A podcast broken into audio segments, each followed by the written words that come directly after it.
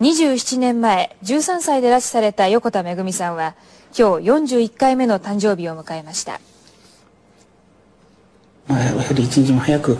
帰ってきて、我々のなんて言いますか、イメージの中にやっぱりこう中学校の子供、中学生の子供っていうことしかないので、本当にあの写真でしか見たことないあの大人の恵みをやっぱり見てみたいですね。日本国民はもうみんな今回の交渉で何も進展がなければ制裁をってこれがもう高まってるんだっていうことを相手に伝えた上での交渉をしてほしいと思います。